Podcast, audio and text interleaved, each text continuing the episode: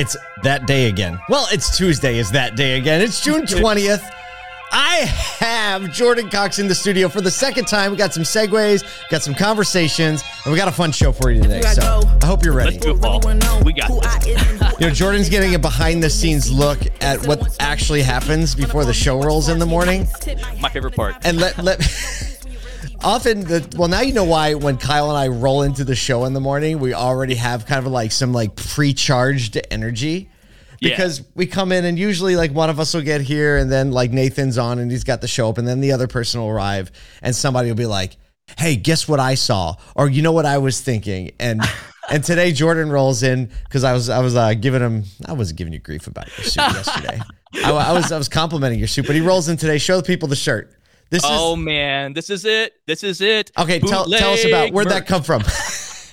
Bootleg merch. So, so here's what I was thinking was I wanted to be a part of the More Than Cars premiere so bad, and I wanted to get some merch so bad that I actually went out to Target, bought a shirt, and then made some uh, special graffiti stuff on Spray it paint. in a, in a very special style. So man, check that out. Let me let And me show this- you. what- Maybe maybe this will be available one day. Let, right? let me just show you something. Hold on. Hold yeah. On. Oh, let's do it. So you're never a troublemaker unless you have some spray paint handy, right? It. We got the if you're if you're listening to the podcast, we got a little ASMR. We got spray. Look, he's got spray paint too. So listen, there's there's an element of spray paint that is just a part of my DNA. Um, our very first ASOTU event with the swag boxes we had, we literally Yeah. had like a hundred swag boxes. We laid them out, we made stencils for them, and we literally spray painted them. Um, No they- kidding. They were so cool. I remember some some of the guests would be like, "I'm never throwing this thing out." It was so cool. So. Thank you for harnessing the spirit and energy of ASOTU, but bringing some rattle cans on the show. Um, Rattle it up. Hey, we want to thank our friends at Automotive News, by the way, because the print edition of last week episode or issue came in, and we looked at it, and they featured more than cars in the print issue, and cool. that's the kind of collaboration and that's the kind of support that we know exists in automotive. Like, they're really, I can't think of another industry where so many people and so many like operators share secrets. They celebrate one another's wins. And that really is the essence of what we're building with the ASOTU community. And thank you for our, our friends at Automotive News uh, putting that in uh, the print edition. Again, thanks to Jim Fitzpatrick, also in CBT, for featuring More Than Cars. More Than Cars, we fi- filmed the second episode last week, and really it is just an initiative to tell the inspiring stories that happen inside dealers every day. Jordan, you have like a front row seat to these things. I'm actually kind of jealous of that. well, the cool thing is like you are a part of it every day. So you actually are a part of the production part of it, the shooting, the post production, and it's cool where I get to see it with like that fresh perspective. So um, I love that because I get to sit down and watch those kind of premieres, and I'm really looking forward to episode two when you guys were at uh, Beaver Toyota. I mean, Patrick Abad and the team over there, they're known for man just putting their employees first so that their customers will also be put in front of their employees. You pour into your employees, they pour into their customers. But That's uh, man, I'm, I'm still looking forward to it. Oh, we got a lot of people saying hi. Joanna, good morning. Brian Ortega, Happy good morning. Tuesday. Charles Brian McCann, Ortega, let's go. You're the man. Charles is the first one, I think, to send us a picture of the, the article that was in there. Thank you, Charles. Adrian says, Morning. Hello from Florida, even though it's raining. You're not going to get any sympathy from the people in upstate New York. It ra- actually rains or here Indiana. and snows. yeah. But uh, uh, we love you guys. Thank you for being here on the live stream today. Let's talk about some news. What do you think?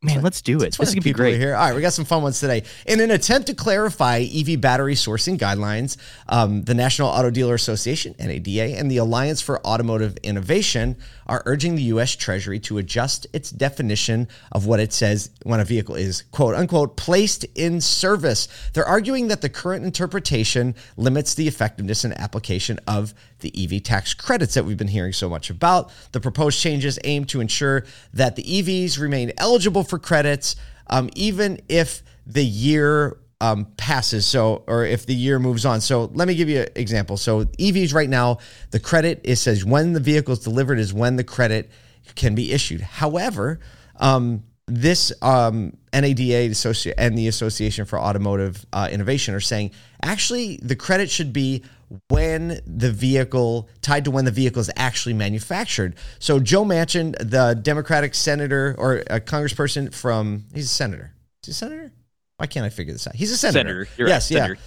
he detailed his concerns over the handling of the tax credit, also wants it to change, arguing that the Treasury has, ser- quote, seriously misconstrued the plain language and clear purpose of the critical minerals and battery component requirements. So if you're trying hard to keep up, it's because it's complicated. But basically, in 2024, batteries manufactured by what they call um, excluded entities, which could include companies controlled by, for instance, China. Starting in 2024, they will no longer be eligible for the credit. Starting in 2025, there are quote unquote critical minerals that also have to be, um, you know, sourced from uh, the U.S. or approved entities, and or you can't get the credit. And so all NADA and these companies are saying, hey, we're making all these EVs, we're manufacturing them according to yeah. guidelines in 2023. When it so if the vehicle was manufactured in 2023, it should still be eligible for the credit, even if the calendar date passes to 2024. Did you keep up with all that? I, I, think so. I might have to take some notes on it. But man, so it's interesting because they have uh, this incentive set up so that more consumers buy these EVs. But now you're seeing the switch to actually be, you know, it, it's a benefit to the manufacturer, but now they're almost classifying it more like a manufacturer incentive, which that's a good thing. Manufacturers, they want to be able to mm-hmm. produce a certain number of vehicles. Um, it used to be half a million. At one point, it was a million also uh, to qualify for that. And I think it's a big thing that they will now know which vehicles qualify for that based on when they're produced. Mm-hmm. Um, it's also cool now because now that incentive will actually be tied to the VIN, which it really never was tied to that way before. So it's right. at the VIN level, which is amazing. So I think that's a big win for manufacturers. So they have a little bit clearer perspective on that.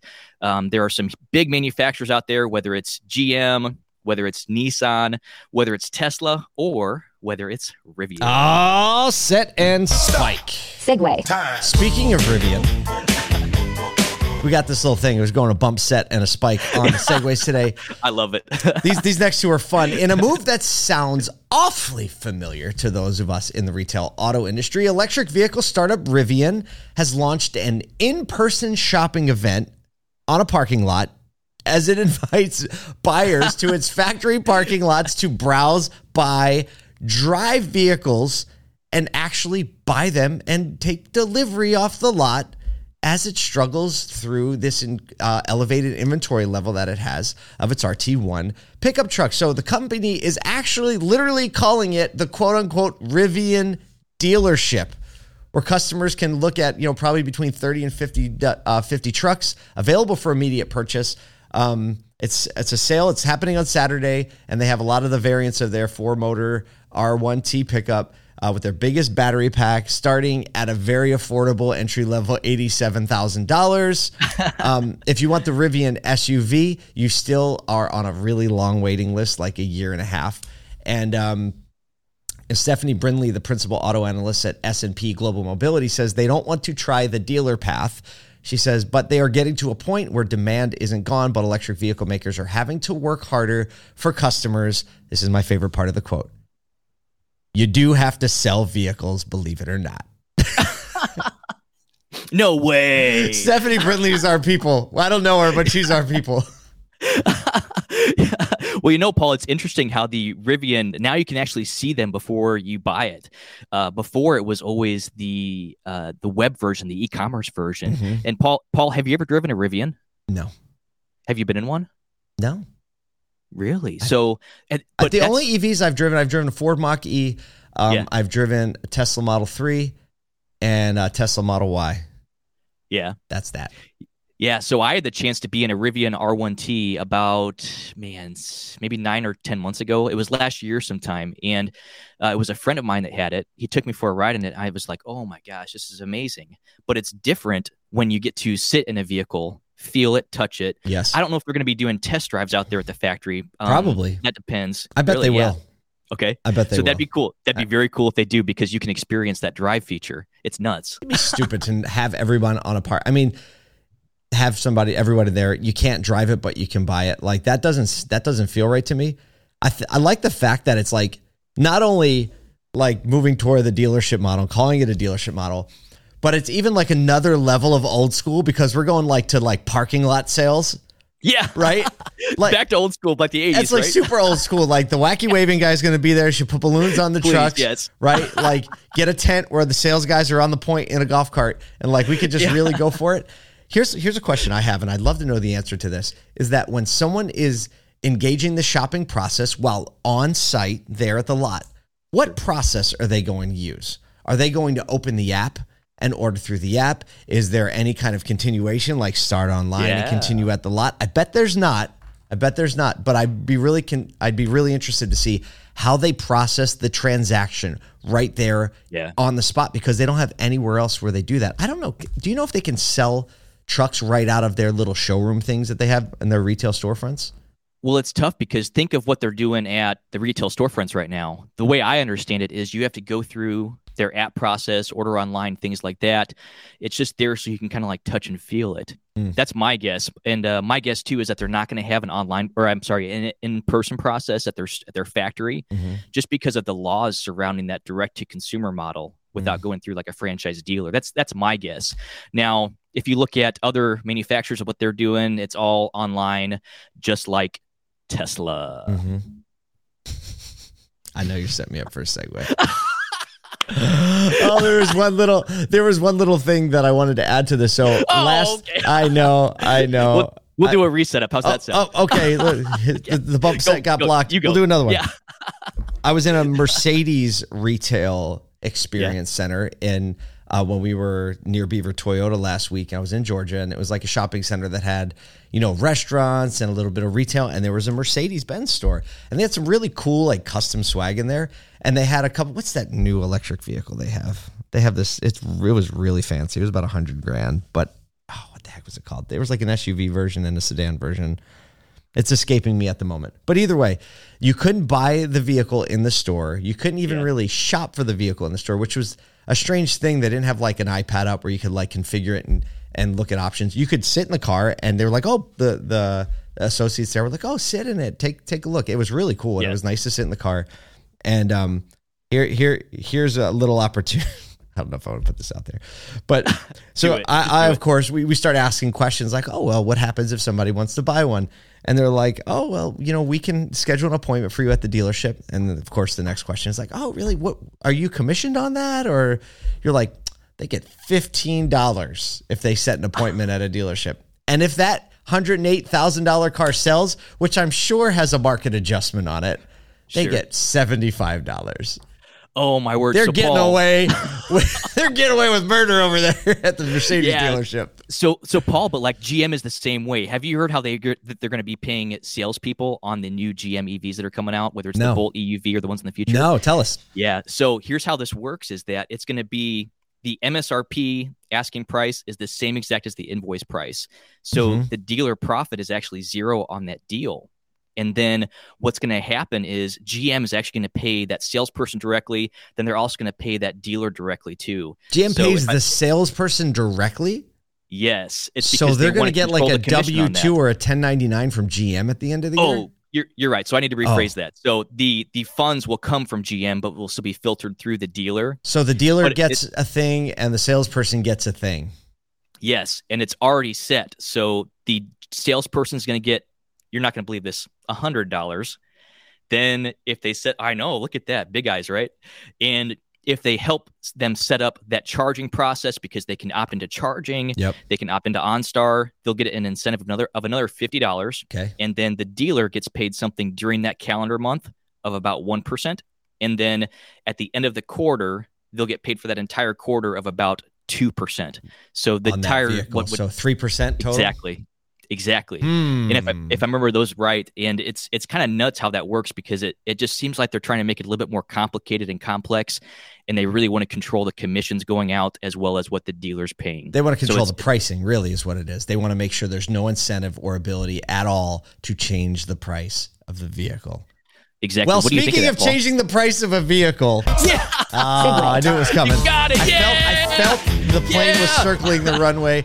In a move that appears much more like a traditional OEM, I'm sensing a theme lately. Tesla is providing an $8,000 discount on its Model S and Model X vehicles, as well as, get this, three full years of free supercharging for deliveries made by June 30 at the end of this quarter, um, as it wants to make the end of quarter look great. It's got obviously investor meetings and earnings. They want to lower their inventory and show that they can move the inventory that they made. They've been known to offer special discounts and incentives um, at end of quarter. They recently offered three months of free supercharging for Model 3s, but obviously their Model S inventory is is very high compared to what it was last quarter. And the Model X is always uh, something that kind of ebbs and flows, very expensive vehicle. The free charging could be worth somewhere in the vicinity of several thousand dollars if you think about that over three years. That's that's real sure. money.